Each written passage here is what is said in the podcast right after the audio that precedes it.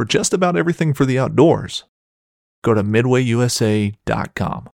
Fishing like a local isn't just about catching fish. It's about connecting with the environment and the people who call it home. It's about hearing the stories and traditions that have been passed down for generations and sharing unforgettable moments with the people you meet along the way. Fishing like a local is having an experience that stays with you forever. And with Fishing Booker, you can experience it too, no matter where you are. Discover your next adventure on Fishing Booker. This upcoming concert season will be all about the boots, and Tecovas is your stop for the best in Western style. Tecovas has seasonal and limited edition offerings this spring and summer, including men's and women's boots, apparel, hats, bags, and more. All Tecovas boots are made by hand in a time honored tradition with timeless styles that are always on trend. And Tecovas has first wear comfort with little to no break in period. It's hard to find this level of comfort paired with this level of style. Stop by your local Tecovas store, have a complimentary drink or two, that's WCB style, and shop new styles. The smell of fresh leather and friendly staff are at your service. Many stores even have leather custom branding to make your boots truly personalized. And with regular live music and events, there's no in store experience like it. If you can't make it into a store, just visit tecovas.com. That's T E C O V A S.com. They offer free shipping on all boots, as well as free returns and exchanges, and ship right to your door. Go to tecovas.com and find your new favorite pair of boots today. Hunters are in the woods giving it everything they got. And up next are the peak rut hunters. Yeah, buddy. Them big boys are coming to town trying to take their place as the monarchs of the herd. Those are the herd bulls that we dream about. But trust me, those big wise boys, they didn't get that way from making tons of mistakes. Tonight, first up, Joe and I talk about strategies you can use to help you be successful no matter what size bull you're hunting for during the peak rut. Then we talk about what to do after the kill. The thoughts, decisions, preparation, and meat care is so important for getting your kill off the mountain into the freezer. Those topics and our Elk Bros shout outs, along with questions from our Elk Bros mailbox. So, my friends, pull up a chair and adjust your volumes just right. And welcome to Blue Collar Elk Hunting. Welcome to Blue Collar Elk Hunting, brought to you by ElkBros.com, with your host Gilbert Ornelas and elk hunting coach Joe Giglia. You want to hunt elk, and they live to hunt elk. Their goal is to share with you what they have learned grinding it out for over 35 seasons, doing what they love. So come on into camp and set a spell. Welcome to Blue Collar Elk Hunters.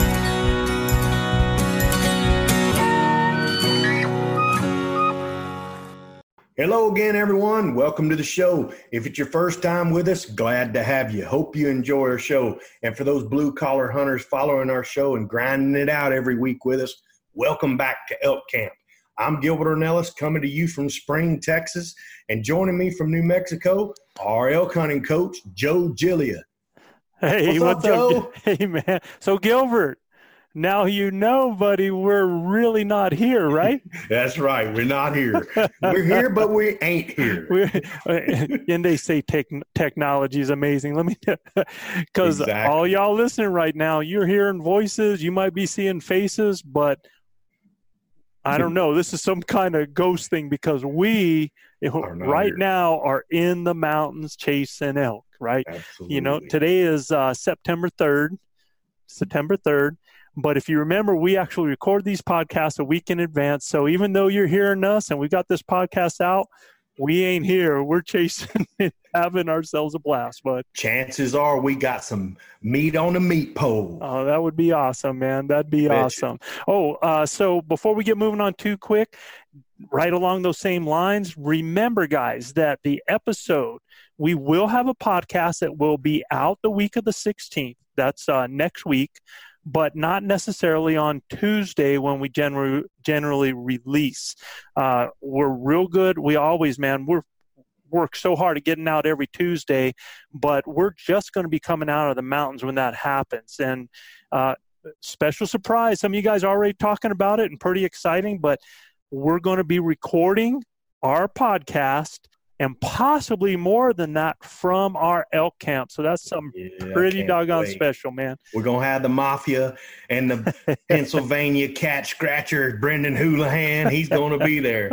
I'm telling you, I can't wait to get them all in the elk camp. So last time I was talking about how you know that he's uh, infamous. You know, he's probably killed more cats than most people with his hands than most people have with a weapon. and that's and right. guys, so you guys know that out there, you don't send letters and think that this guy's playing dangerous or try to do this at home. yeah, Uh, please don't. we we we try to. I, it's kind of making a little bit light of of uh, some of Gilbert's legendary statements that he makes about people, man. So For sure. yeah. So uh, yeah, I- I'm anxious to have Brandon back in camp, man, and uh, and you're you guys will get an opportunity to hear the story about those cats on one of the Ornelas Unleashed. So we'll be telling that uh, here in the future, Gilbert. All right. Absolutely. Yes, Yeah. sir. First up, man, for our grinders out there, you know what time it is, Joe. It's time Shout for out, our Elk Bros out, shout, shout out. out, shout out. if you're new to our show, these are just shout outs to a few cities with the most listeners topping our chart this week. That's right. And before we even go to that, man, um, last week I talked about people that uh, have been leaving reviews for us uh, on iTunes, on Apple Podcasts, and um, I want to make sure that uh, I just give a shout out to some of those names now, and and and I want to tell you guys too. A bunch of you are leaving these incredible reviews, and we'd love to thank you and and shout out your name. But we get things like you know, uh, like El Mafioso, and you know, backwoods boy and everything like you know give us your name and give us where you're from um, and if you want us to give a shout out we'd love to do that so um, i, I want to thank these guys right off the bat michael nord from grand forks north dakota in fact he sent in a, a question as well and we're going to hit him in the mailbox down here in a minute Awesome. Uh, Travis Driscoll, thank you, Travis, for your great uh, your great review that you gave us. Now, Dylan Ferreira, Fe- how, how would you say that? Because I, I I've it. talked You- with you Dylan. Yeah. I've talked with him. What a great individual Dylan is. He's a he's a biologist over in Rhode Island. Rhode Uh, Island. Yeah, Awesome. super super guy, and that's why I was like Fer, Ferreira is how I would say it, but Right. uh, if if I get it wrong, Dylan, you know where to contact me. But I'm sure uh, you won't be the first guy, Joe. no, I you know if if people are getting Gilia right, G I G L I A, and and it's not Giglia and Right. Giggles and Yeah. And all that stuff. Uh-huh. Uh, Want to Yeah. thank Tim Curtis from West Virginia, West Virginia, and Michael Miller. Here it is, buddy. Michael Miller. Big shout out to you at Apache Junction in Arizona. All and uh. Michael has drawn a tag in Arizona. Yes, Oh, sir. wow. And he's getting Big ready boys. to chase those boys. So good luck to you, Michael. So we're, now we're going to go down to our shout outs and topping the chart this week. Affectionately called Oli by locals, averaging only eight snowy days per year. So it's not as cold as people think. And even though they get about 220 cloudy days per year, they actually get less total rain than New Orleans or Miami, Florida.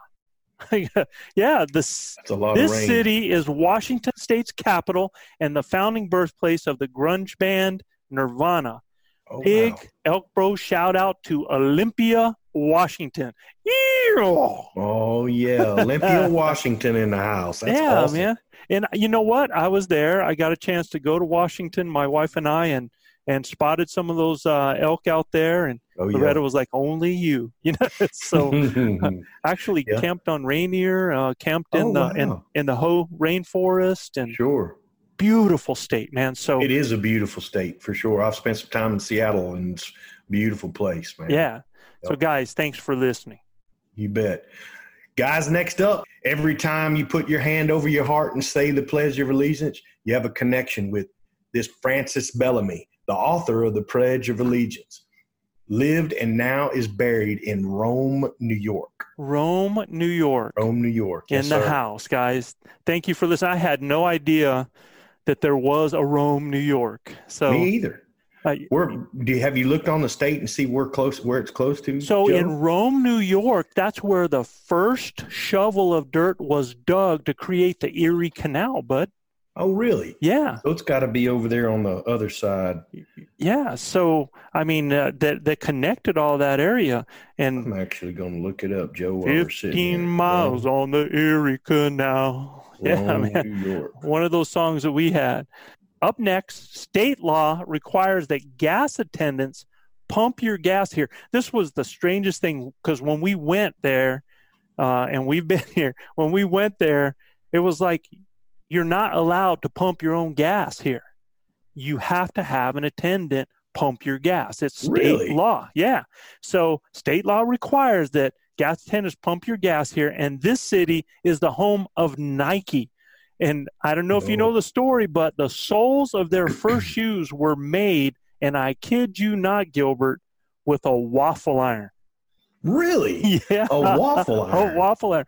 He would pour rubber in a waffle iron because he was trying to create a light shoe that Sure. uh, and trying to make it a little lasting. And Mhm. it was actually uh, Bowerman made these for Prefontaine. And Prefontaine Oh. was one of the first people to wear the, the Nike shoe. And right. uh, he he, was a, would a runner, right? correct, Joe? yeah, Track He- track star. Yeah. Yes, sir. Very much so. And Yes. uh, uh, you know, uh, I, I say Eugene's kind of the that's the track that uh, pre-built. Man, I mean, he was phenomenal. And uh, but they he would make them into waffle iron. Uh, you know, rubber just pouring in there, and that's how it had the waffle bottom. And he'd cut them and form them and glue them to the shoe. That was the beginning of Nike, right there Wow. and That's it was in awesome this stuff. city in Eugene, Oregon. Eugene, Oregon. Yes, sir. It's a cool town, man. Oh, Uh, definitely. neat, neat place. Oregon's a cool state, but I did not know that that was a law that, that you have to have somebody pump your gas. That's The pretty cool. yes, sir. The attendants That's pump the cool. gas. Yep, yep, sure is. Awesome. Well, next up, Joe John Wayne's first leading role, the big out of the movie The Big Trail, was filmed here in 1957.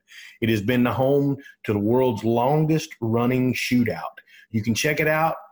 Gunslingers on Mondays through Saturday on the town square, and none of them other than Jackson, Wyoming. Jackson Hole, Wyoming. Yes, You bet. sir. Awesome, man. Uh, and last but not least, home to the first woman ever elected to Congress in 1916. And believe it or not, you can go to the local Clark Fork River in the middle of downtown and watch surfers, kayakers, and paddleboarders ride the man made Brennan's Wave in Missoula, Montana. Really? Yeah. Missoula, Montana. Yeah. I'll tell you. I mean, this is pretty much a calm river right in the in the middle of the town there, but they they created went and created this man-made wave, and you can go there and and watch surfers, man, watch the kayakers all on this man-made wave. That it's kind of a standing wave that stays right there in the river, you know. So That's pretty cool. that's pretty awesome. no doubt. Hey, Joe, I looked up where Rome, New York was, and it's Uh-huh. just outside of Syracuse, right on Lake Oneida. Oh, So, oh, Really Wow. cool. Between Utica and Syracuse, Syracuse, there's Rome, New York. So wow, that's awesome, man. that I- is awesome. I was trying to find something out about Rome, New York, and all I kept getting was Rome, Italy. Man, it was, it was yeah. Yeah. Google and Siri just want to talk about Rome, Italy. yeah. Here we go, man. Uh, you know, for people listening today, it either means number one, uh, they're either Yeah. hunting the second half of bow season or they got a rifle yet to come. That, that's right, Gilbert. So today, it's all about those guys right now. They're in the second half of the bow season. We're going to deal with the next batters up. And if those guys are hunting now, uh, are getting ready for that, that means they're going to be right at that fall equinox. They're You hunting bet. that late season, doing that seven days right between um, the equinox on September 23rd. And man, if you have not hunted the peak rut, and I know you have because I've been with you on the peak rut, You bet. and those bulls are screaming. All day and all night. Yeah. And you know, for most people, most people feel like, well, if you're going to go hunt elk with a bow, you want to do it when they're screaming like crazy. And you know, there's advantages to it and there's disadvantages to it. It's it's For all sure. about what you're looking for out of that. And I tell you, if I think everybody should hunt the peak hunt peak rut at least once in their life, man. It's because wild and woolly. yeah, just to see those herd bulls in action. Because what it means, y'all out there, is when we talk about peak rut, the real bulls, the herd bulls, have taken over the harems. They've taken over those herds.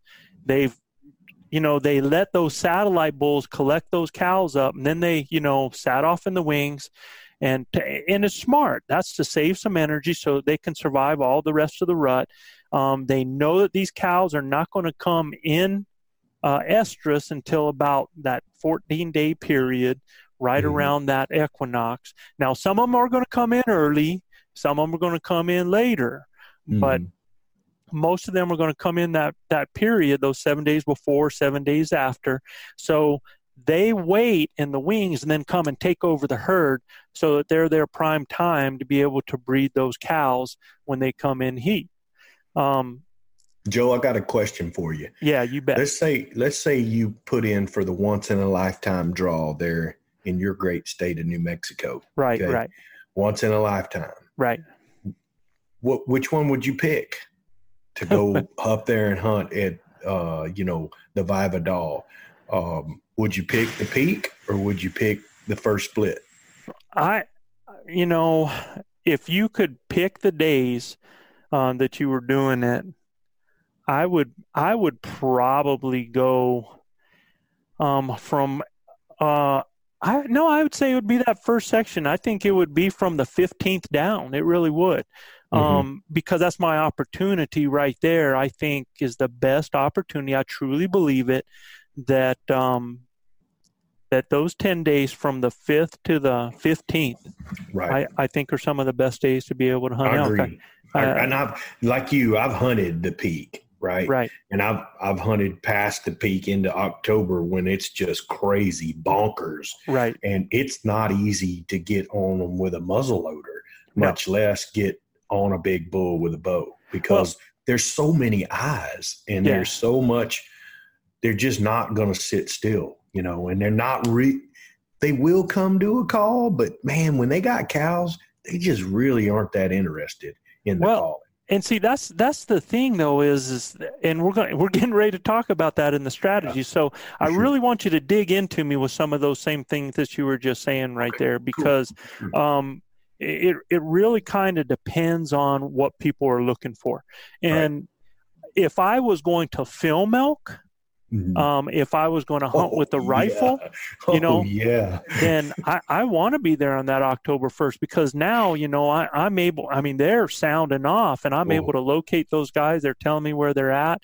Um, some of the great things you can get on video because again, oh, yeah. they're just. I mean, they're they're fighting, they're fighting, off all these satellites the whole time and you get to hear all these sounds and you get to be uh, involved in all that herd activity which is is just so much fun so um, so let's talk about that a little bit sure, a little sure. bit uh, the most effective tactics for you guys that are going to happen during the peak rut is going to be calling and we're going to talk about it because gilbert was just talking about that decoys and even stalking mm-hmm. and uh, and you know I'm going to come from the bottom up because what Gilbert was talking about is how hard sometimes it is if you again are after a mature herd bull. If you mm-hmm. have made that your goal, that's a tough call and it can be done.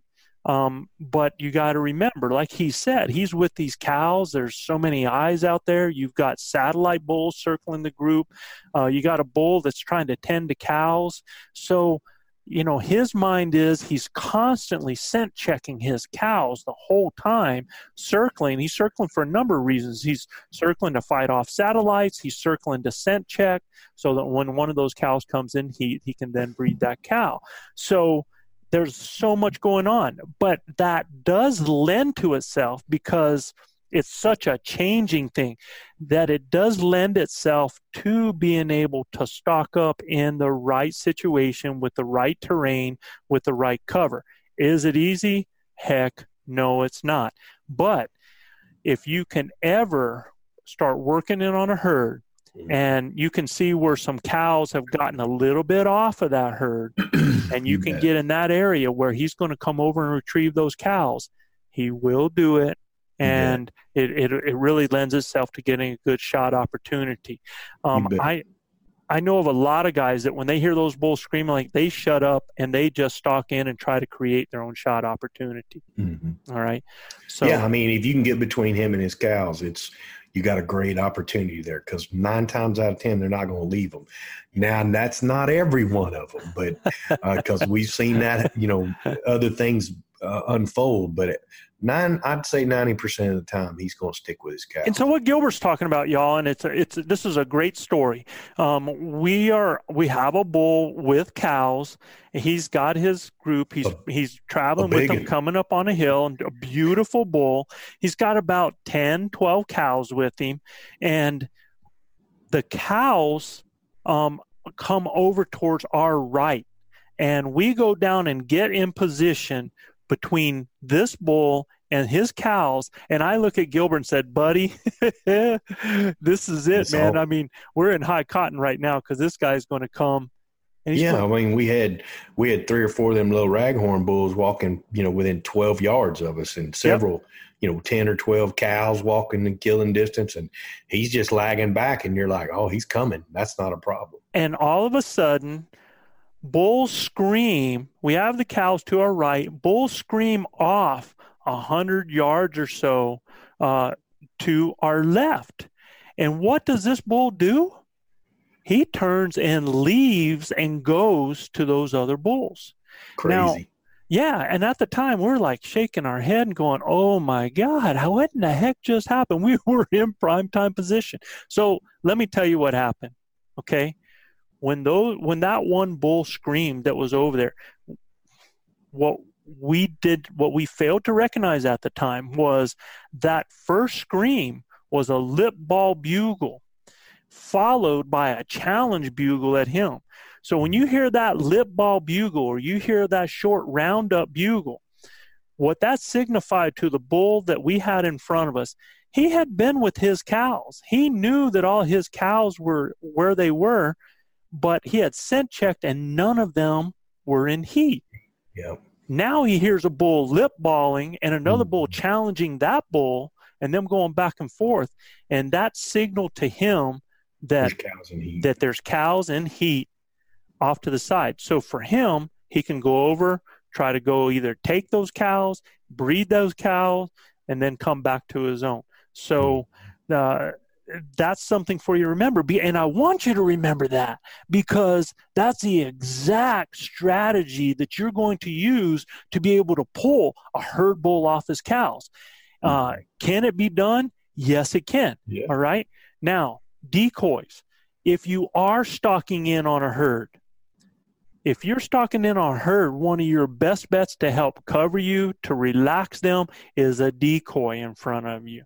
Okay, uh, you can use that decoy and even cow call, and he sees he's got a cow off to the side, and now he's going to go try to scent check that cow. You're in the money. Okay. Oh yeah, this bull right here, that bull right there, he's succumbed to that.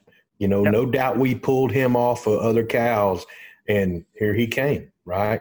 And he seen that decoy up on the hill. He was like, "Oh, buddy, we're gonna come come investigate." Shame right. on him. He's uh, now arrested right here. and so, so Joe's. We, this is 100% a product of what Joe's talking about. Yes, sir. Such good content about not giving i mean not giving up and we battled with that bull actually pulled him off another one of our guys that was calling him to another location and we actually pulled him off of them and had him come to us yeah, I mean, he wasn't too was, happy with me yeah, that's all right carl was grinning from ear to ear so don't hate he the got player. over it real quick now the other guy scott deaton I won't mention any names. Scott Deaton, uh, he, he might have been a little upset. Don't hate the player, hate the game, man. Hate the game, baby. exactly. So, so let's get to what we were talking about. We we said stalking. Yes. And and that is what it is, man. The most important thing with any of this stuff is going to be the wind. You don't have the wind, it's Agreed. not going to happen. Number one, you got to have that. Um, so stalking. Look, and wouldn't you say that's a, a good point right there, Joe's? If you don't have the wind, don't don't push it, especially early in a hunt well, where you don't yeah. want to blow them out of there because well, you'll get another opportunity to get on him. Generally, if you're on a group like this, that means you're on a group, um, most likely in the morning before they've started to head up, or you're on a group in the evening when they've come out, right? And, you know, if you're on them in the evening and it's not going to work out, back out. They're going to be there in the morning, you know? You bet. You but bet. if you're on them in the morning and it gets bad, shadow that group. And Yep. in which we're going to talk about in the in a, here in a few minutes, you shadow that group, and in a minute I'm going to tell you why. Um, so when we talk about calling, um, again, what kind of bull elk are you looking for? If you're looking for any bull or any elk, if you, if you don't mind shooting a cow, you know, cow call. Mhm. You know, cow calls are going to work great, um, especially if you you know you do uh, some insistent calls, you do a little herd talking. Then what's going to happen is there's especially around another herd bull, there's satellites and there's spikes that want so bad to be part of that group. And and dumb as a bag of hammers. oh man.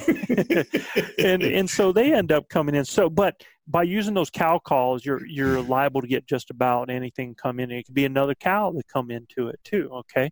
Um if if you're just trying to get any bull satellite bull raghorn bull you know your best opportunities to get them is going to be morning and evening you know you when you can hear that herd bull you know there's going to be satellites around that herd bull. So when you're coming in you want to be aware of that. You want to use cow calls. If you get one of those other bulls you hear him yelling or challenging then you can act like a bull to him with some cows that you have a cow, a bull that has a hot cow. And what you want to do is see if you can get him interested in coming to you. Now, he's been chasing this other herd bull. He might have got his butt whooped already. You don't know what's happened all night long.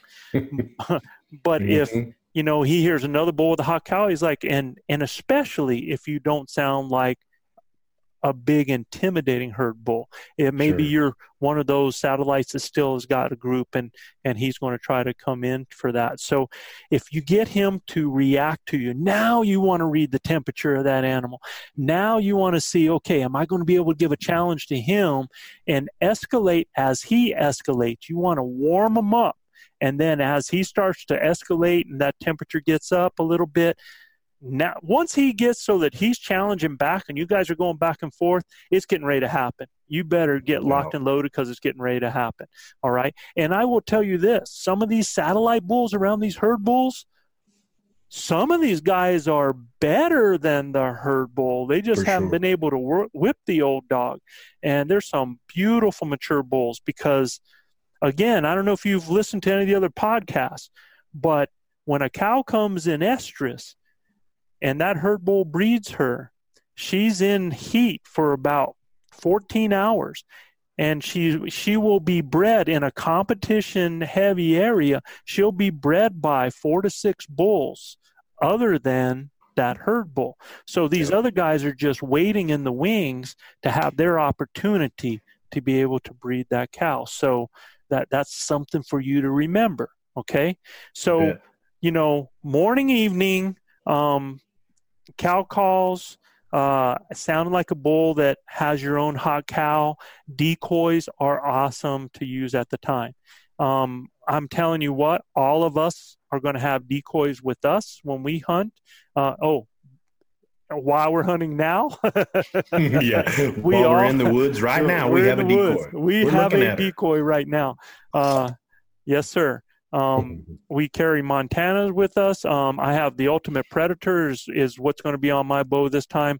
I just love the whole format of that. And you know what? I talked to a, um, I talked to a friend who um, is involved with that, and for years made adaptations to the Montana Oh, wow. um, to be something like that ultimate predator and and Uh-huh. and when that came out it was like oh honey i'm home you know? No so it works Mm-hmm. good for me. Um, and if you're trying to get a herd bull now gilbert i want to hear your i want to hear your your your story your your tale or uh, about herd bulls. How wh- why are they so tough man? Well, I mean, number one, they're so tough because they got an agenda, right? right. They they've got things on their mind, and when they're uh, you know, when they're insistent about staying with the group of cows, it's really more about getting the cows to do what you want them to do. So he'll, you can position him for sure. Good point. I mean, uh, it, for for me, I, so I've changed so much as I, my my elk hunting career's been. For me, it's not no more about. And if I see a giant bull, yeah, and I got an opportunity, Sure. yeah, we'll, Yeah, we're gonna yeah. try to make it happen. But I promise you, if one stupid one gets in the way of that, it's gonna happen. I'm Yes, just gonna draw the bow back and let it rip. Yeah. I enjoy. My family enjoys eating elk meat, and Yeah. we, you know, I go every year. My my wife tells me don't come home without one. So, uh, I mean, if we're gonna go make it happen, we're gonna make it happen. But herd bulls are extremely difficult because they have an agenda, uh, Right. and and it's all about their cows. They're working, man. Yeah, they are one hundred percent at work. Yep. Uh, and you know when when they got it on their mind, they got it on their mind. However, if you can make him feel like you are challenging him, uh, he will for and it, and you catch him in an instance where none of his cows are in heat, right? Then you can make him do some things that he probably wouldn't do if he had some that were in heat. Right. So You know, if if you're if you had a fella come up and get in your face, Gilbert. I'm not saying the guy's very bright. Okay, I'm just saying Yeah. you had a guy, yeah. and you know, and he gets up and he starts acting dumb a little bit. Well, Mhm. you, you might get your back up some, but if you've got family and stuff behind you, you might be okay. Well, I've I've got business to tend to. You know, Yeah. you're being stupid and stuff like. That. But that same guy comes in and starts talking to your girlfriend, your wife, or your significant other. yeah. Things It's- change, right? It's Katie bar the door. Listen, these critters are angry. Okay. they are not in a pleasant mood when all of this is going on. It happened so fast with me and RC Knox that we called down. I, I, I believe there were two or three herd bulls in the whole bunch. We just didn't know how many cows were there. Right. But these bulls got into a frenzy. I'm talking a frenzy now and just went off. And before you knew it, I'd shot a bull and six more are on top of us. And one of them kicked dirt on us. That's how close he came to running us over. And, uh, you know, I, I've, I've told this story before. That bull is in our face. I'm talking in my face, right? you could smell his breath. His eyes went blood red, peeing all over everything. And RC Knox, I turn and look at her. I didn't shot a bull, so I can't kill another one, right? but I'm gonna have to do something. And that's the first. I turn and look at RC, and he goes, "Well, do something." Drew, and when I drew, the bull blew up, and yeah. he hit the other bull with his horns, and they went to fighting, and they could have cared less that we were there. No, no. I mean, it's know? once they get in that frenzy. So, oh my gosh, it's a dangerous position to be in. oh yeah, I'm gonna tell you right now because that bull was gonna come through me and RC. I promise you. You know, um, you know the big bull I killed a few years back. Same thing. He had a huge group of cows with him and tons of satellite bulls. right, right. He just made the mistake of letting me see him after I drew on the cow at 12 yards. Right. I saw him out of the corner of my eye and I went, hmm, he's a long way off, but he's coming in the right direction. Right. so I, herd bulls, you can make it happen, but you got to get in the middle of them. So, Right. ladies and gentlemen, understand something, man.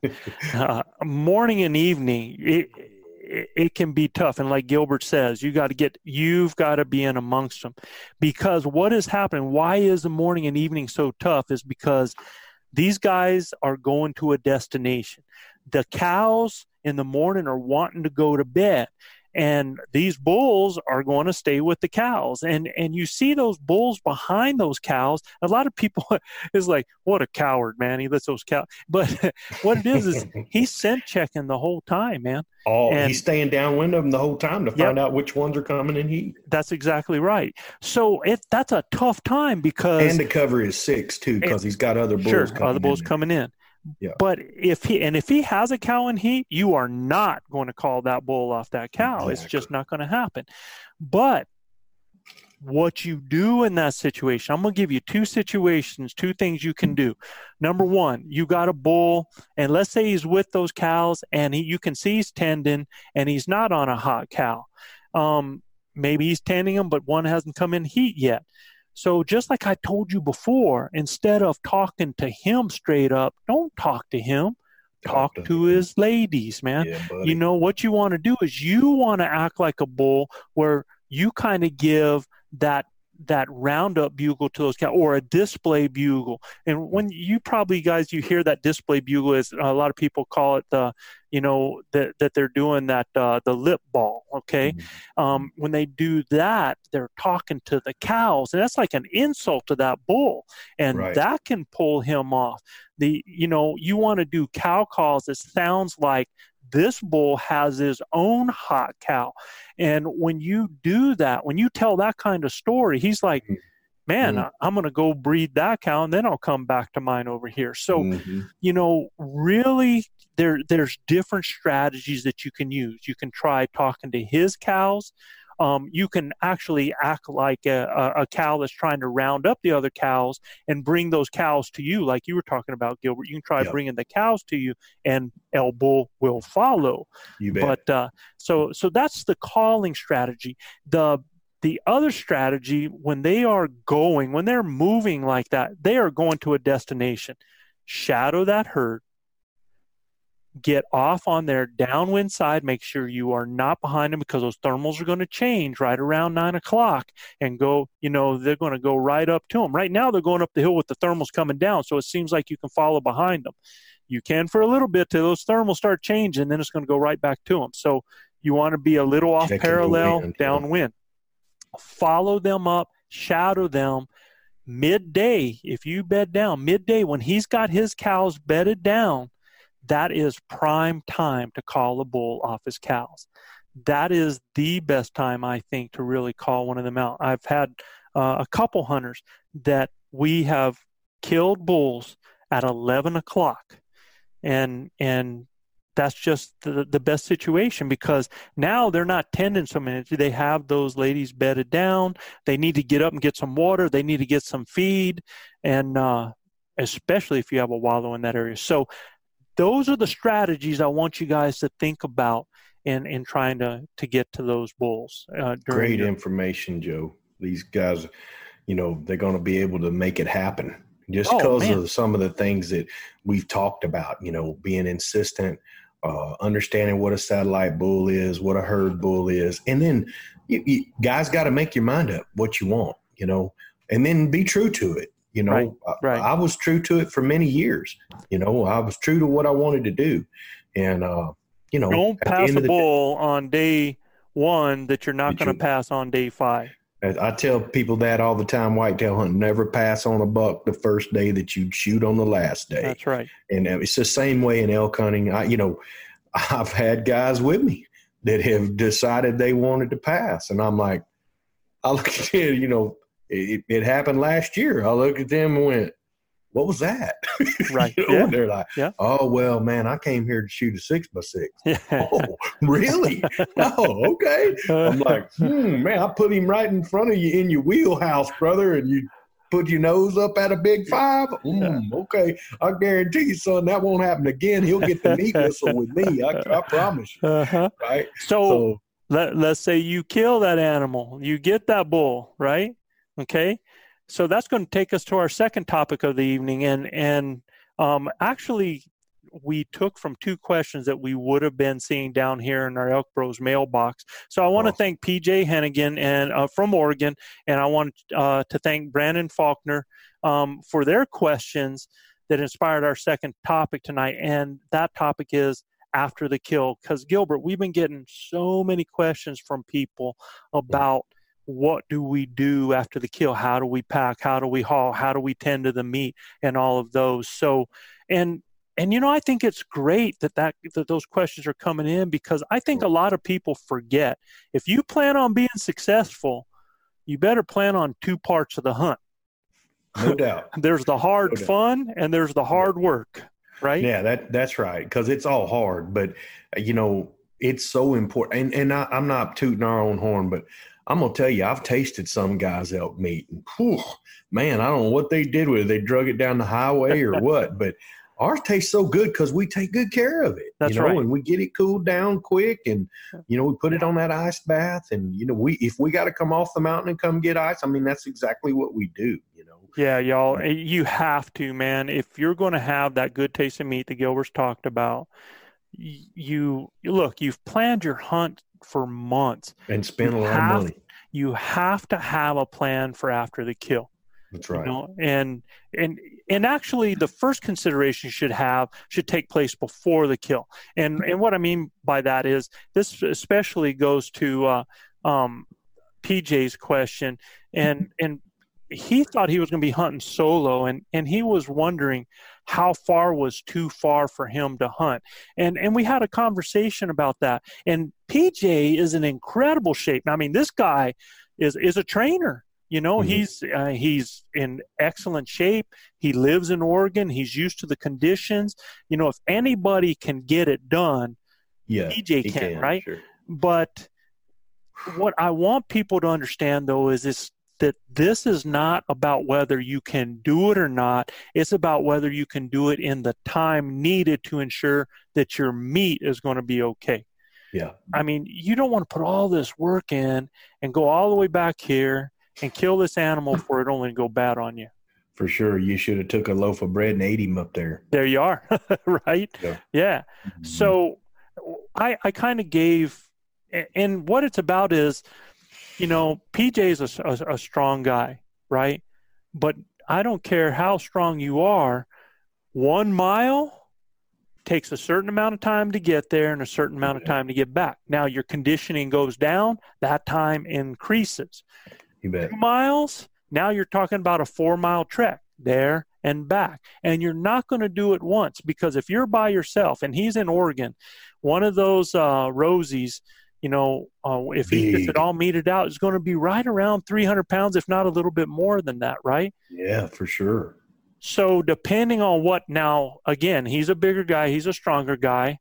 Um, I'm not sure how much weight he's going to pack on his back, but for most people with 300 pounds of meat, you're talking four trips, possibly five. But you know when you're dealing with gear and antlers, so now start doing the math, and and here's what happens that's critical, is it's all about the temperature, okay?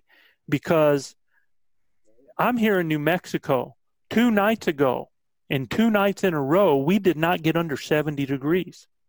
Now, most of these nights have been 50 degrees at night, right? Yeah. And and dropping down. They're getting ready and up there where we're going, where we're hunting right now. Gonna be chilly. Yeah, it's it's going to drop down below 40, right? Yeah. But if if you're in an area, man, where that temperature is hot, now you really have trouble because it's you've got to get back and forth. So what I did was I gave a solo distance recommendation um, for an animal 250 to 300 pounds of meat, which kind of puts you right in the ballpark there, unless it's a small one. Um, nights over 40 degrees and days above 70, I, you have about four to six hours to get it cool, okay, from the time it dies. Because the moment an animal dies, he starts to deteriorate Sure. right that moment he dies he starts breaking down so um, if you are um, one mile I, I would say if it's for, in those nights if the nights are 40s and days are 70 then i would say your furthest distance should be one mile from any kind of transport to at the most okay uh, Mhm.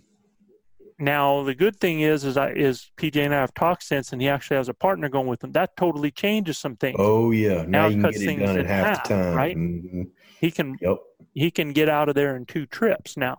So that kind of changes things. Now, nights in the 30s and days in the 50s, I tell people you don't want to, if you're solo, again, this is solo, three to six miles. And that's the furthest you want to be in because there's some different things you can do now if the nights are in, in the 30s and days are in the 50s. Now Yeah, you, can, hang hang, some meat and it's going to stay cool so that it's not as critical for you to get back and forth there. So, Yeah. As long as you put it in the shade. And it's really important. If you're in a situation solo and you're six miles away, you'd better be creating uh, a meat pole. You better have um, good game bags with you. You got to get and keep it on the bone because Yep. it's easier for you to hang, and you want to hang that in a good shady area and make sure Keep there's you some no paracord with you. Yeah, and let it cool down. And that way you can get going. And what I tell people is if you're deep in like that, uh, use use a meat relay. I mean, don't go if you're six miles in, don't go the full six miles back and six miles there. You know, go three miles with a load, go back, get another three, you know, but shuttle it to a point. Mhm. Now, when you go to again, now you're only three miles when you're doing that. So it kind of Sure. helps you to not have to go all the way back and all the way in. That's right. You know, you're still covering the distances, but mentally, it does a lot for you. You know, Yeah, I, you know, I'm telling you, we shot that bull last year, and we were a couple of miles away from camp, and I'm telling, or a couple of miles away from the bike. I'm telling you, I don't.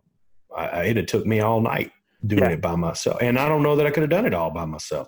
I might have had to leave some up there and come back the next day. Good lucky that Anybody, you know we we we're up high and it gets cold in the evening, so anybody that hasn't should talk to somebody that has and let them tell them what it was like because oh my I god. mean, it, it's a, it is a grueling experience. I mean, you feel great after you get it done and you feel proud of yourself, but it Mm-hmm. a grueling experience. well, and we were you know so blessed to have everybody be able to come Sure. and work with us. There you, you go. know, and a bit like you and Chab. I mean, y'all y'all killed y'all's bulls on the first day. Had two bulls to deal with.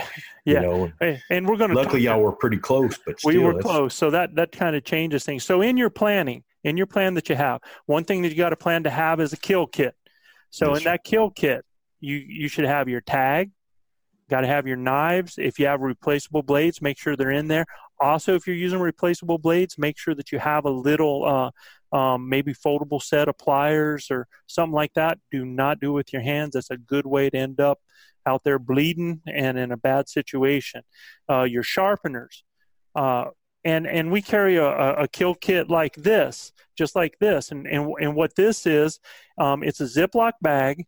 It's got our it's got our gloves in it. Uh, we wear rubber gloves when when we kill. I have to. yeah, here's Yeah, I'm allergic. Yeah, yeah. Yeah, here's one y'all laugh at. I'm uh, I've been hunting elk all these years, and I'm allergic to elk blood. But so we have the Ziploc bag. Inside of it, I've got a couple pair of rubber gloves, and uh, I have actually two other small Ziploc bags I keep in there because now I can put my uh, bloody gloves in those, any kind of trash I have in one. I can put my knives that are all bloody in one, and they don't get all dried out and get all over everything uh, if I'm not able to wash them out right away, and then I can wash them out in camp. And we use uh, and we use some arm sleeves to keep the blood off of our, our clothes off of there uh, while we're doing it. So that's a great thing to have inside there when you do that. Um, uh, and that would be our kill kit. I have we keep it all right there together, and we're ready to get after it when we get there. We keep rope, uh, some Yep. like you said, some paracord. Uh, in case we got to tie a leg off or we got to hang a quarter or something like that, or even make a line to be able to hang uh, your back straps over so that they can cool off. You know, if you can find a smooth branch or something like that, that's great. If not, you can always tie a line and you can hang your back straps on them to cool off in the shade there. Yeah, I remember last year we had a big downed uh, tree. You know, it was a big downed. Looked like it was uh, either one of the Quakies or Right. something that had fell over, rye aspens, and fell over, and we uh, we actually laid that back strap strap out on it. It was nice and and wasn't dirty and stuff like Right. that. So Kept it nice and clean. hmm Yeah. kept it real. And I, I in my pack I carry uh, cheesecloth too, uh, bags to put stuff in to try and keep some of the dirt off of. Yeah. Yeah, and and we're going to talk about that as well because I say in my pack, I keep it in my mule. So So another thing that a lot of guys, and this is something that that we've done out on the ranch, is you take just a regular water bottle cap, and if you'll drill small holes in it right here, and just keep this cap in there, so when you when you go and get your pack, if you do it that way, and you come out there, you can grab a water bottle or two, and when you eh, get done, you can actually take this and put it on in place of the other one, and it becomes a little hand shower to be able to clean off your hands and stuff like that. You know, to be able to wash it. It kind of Yeah. helps you. So there's a there's a little give for, give me Dang, right that's there. right? awesome, man. Okay. Learned something new today, Joe. so other questions you got to ask yourself are you gutting the animal are you using the gutless method we always use the gutless method. We've I've I've used that for years before I even knew that other people knew about it. So um, uh, we go from the outside in. Uh, that helps in a lot of ways to keep a lot of contamination off your meat. So um, I, I really am pro on that. Skin on and skin off. These are what people have asked us sometimes. Um, you know, do we skin our quarters out and put them in cheesecloth like you're talking about, or a game bag, or do we leave that skin on? Well, most of the time where we hunt, and it again always is relative to your situation. A lot Yeah. of times we're not a half mile where we can get an ATV on a road or trail within a half mile uh, or closer to where we have a downed animal. And so, myself, I prefer because we're on our animal fast after it's down. Um, we, we get that quartered out, and I prefer to keep the skin on because it's really probably going to be a half hour from the time I start hauling that meat to when I have it in camp, and then it keeps it clean for me when I when we're in Camp Gilbert. Then we skin it, we debone it, and it's on ice. I Yep. mean immediately. So um, that is our preference. Now, if I'm backpacking in or I have an animal that is two miles away before we can get it out, Yeah. then that's a different story. Now we're going to we need to cool that meat down if it's hot, you know.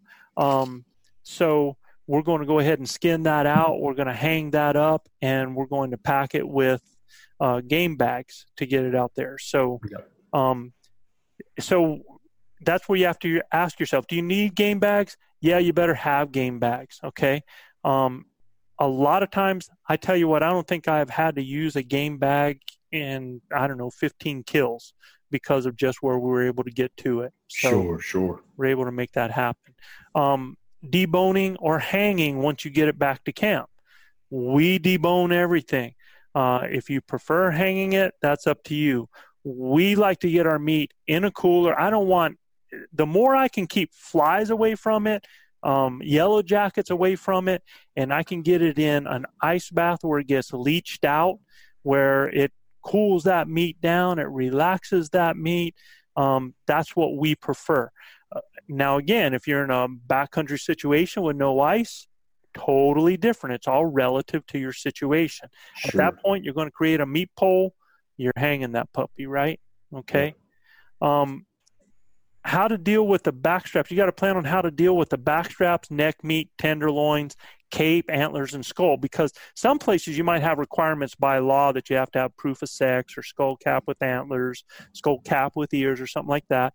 Know those laws. Know if you have to have a Ziploc to put that. If it's a cow, if you're going to put that inside there so that you have it. Um, but make sure that you have a plan on how to deal with those back straps, neck, the neck meat, because on a big bull, that neck meat is as much as a shoulder quarter, man. I oh mean, man, it's heavy. yeah, Super duper heavy, man. Yep. I mean, it, you can't tell. I mean, I can't tell you how much a big bull's got a lot of meat on his neck, and it's good meat too, man. It's It all good, good, really good. very um, good. and and it's and it really is your responsibility to harvest that meat off that neck as well okay bet.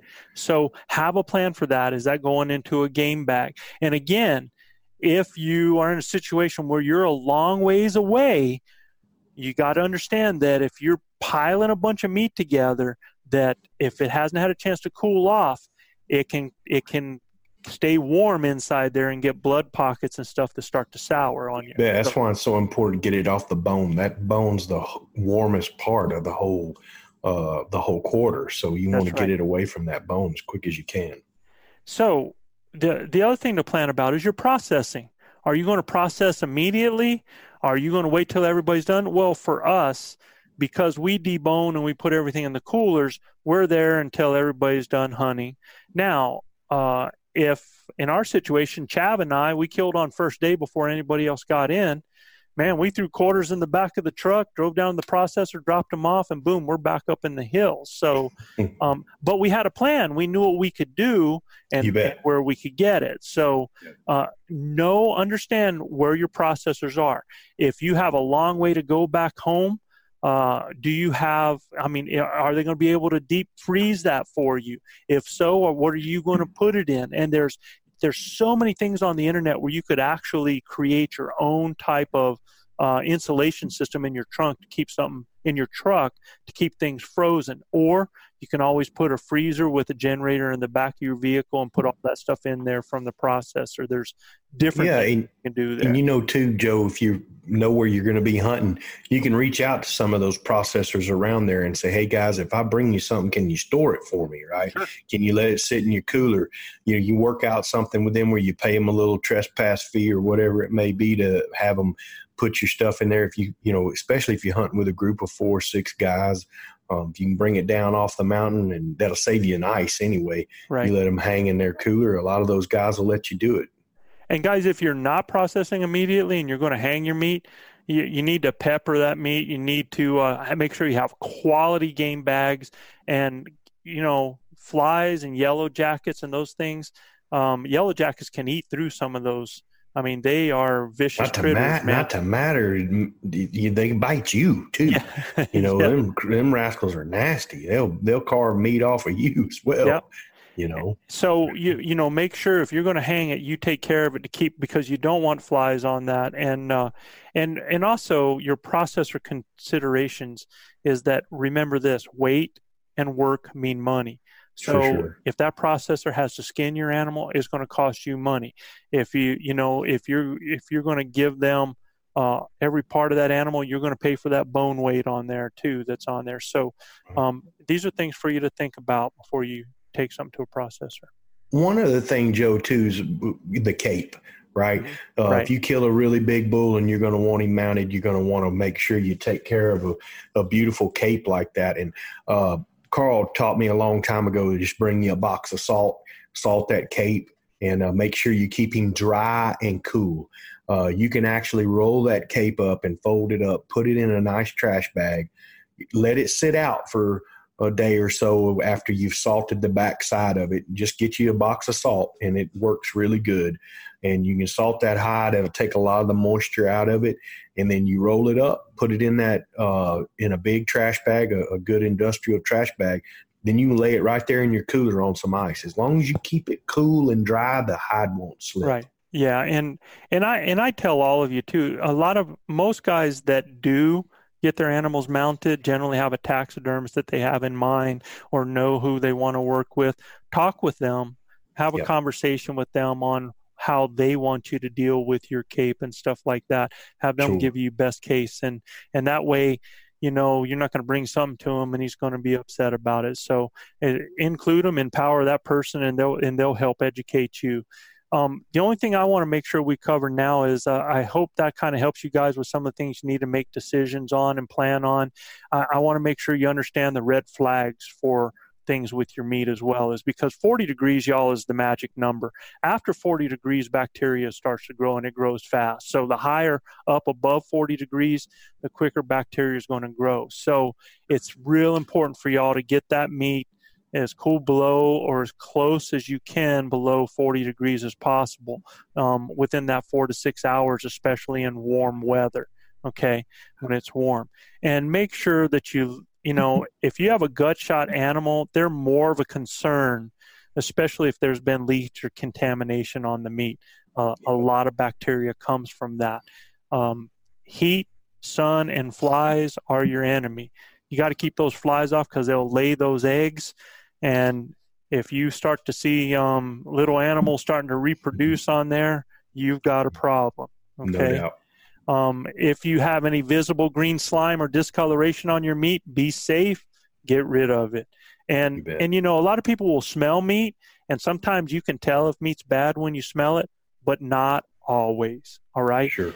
If you've had some of those liquids that have gotten onto it from a gut shot animal, you really have to clean things good. You got to check and cut off all those areas that could possibly contaminate it. So uh, that's what I wanted to cover, and and and on those topics, Gilbert, as far as that. Anything else that you want to add before we go to the mailbox on here on on uh, after the kill?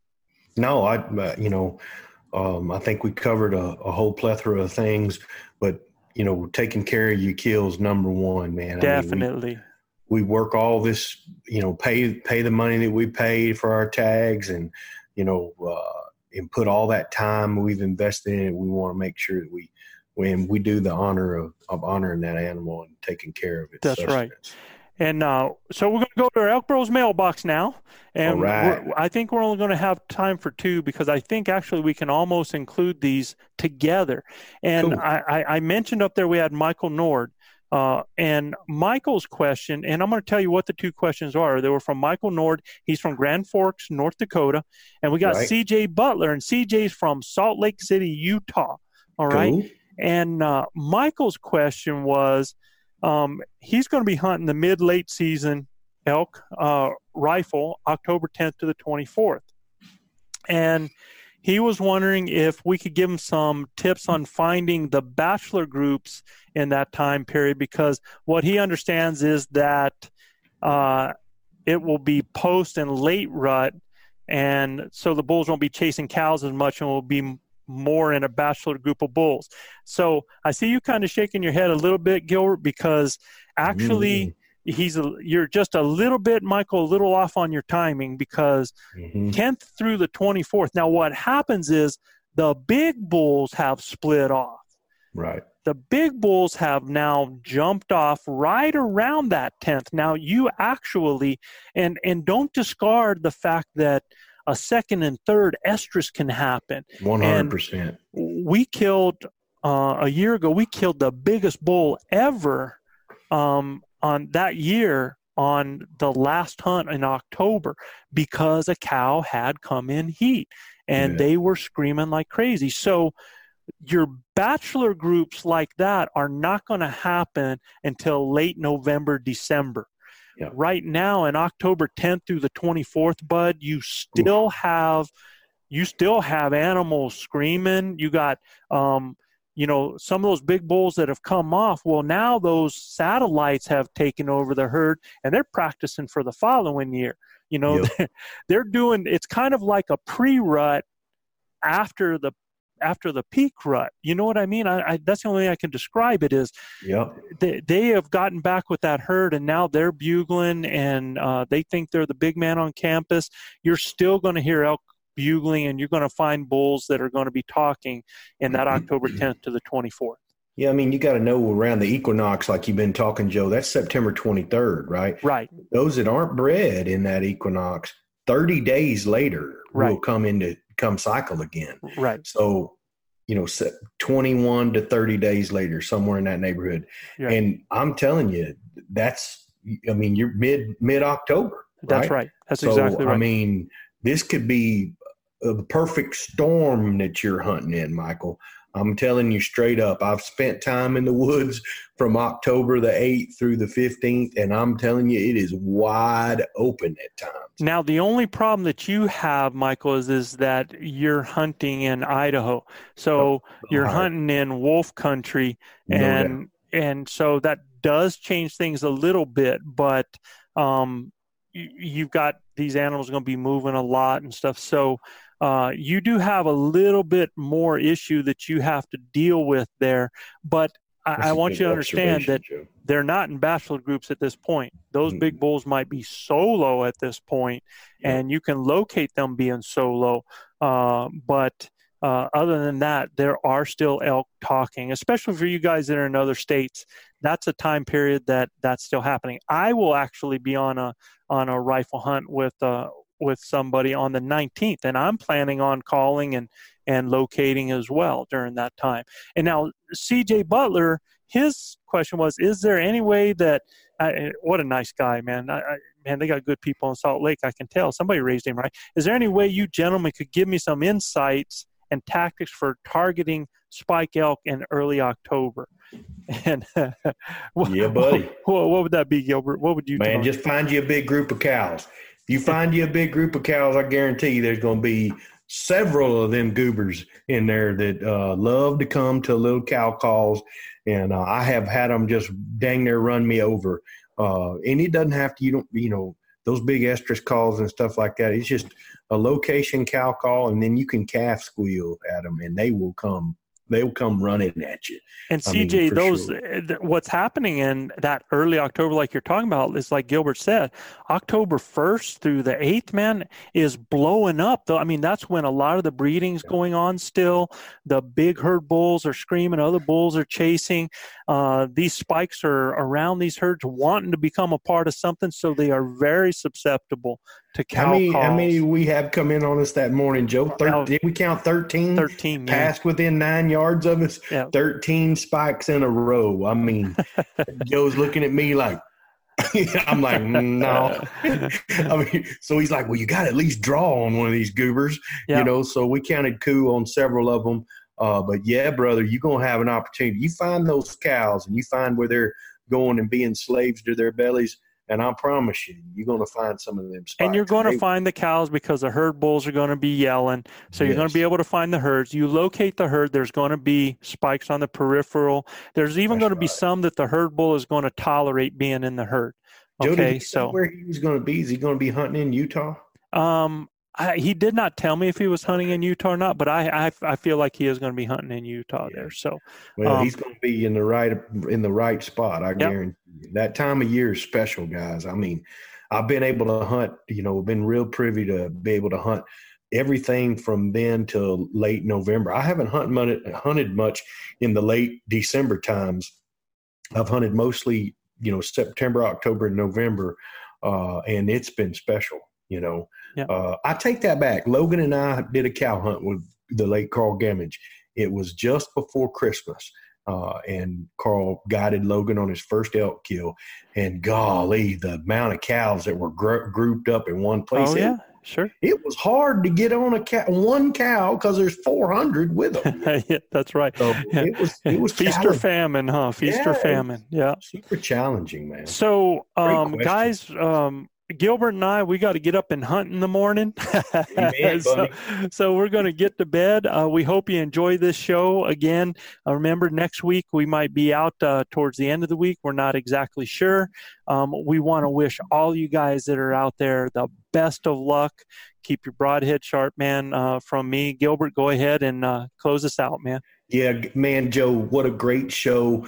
Can't wait to come to you guys from Elk Camp. Uh, no doubt we're going to be up there getting trying to get it done with the mafia and the the professional cat killer from Pennsylvania. We're going Brendan Houlihan's going to be in the house. It's going to be epic. Y'all do not want to miss miss it. So from Joe in New Mexico, I'm Gilbert Ornelas here in Spring, Texas. God bless all of you out there.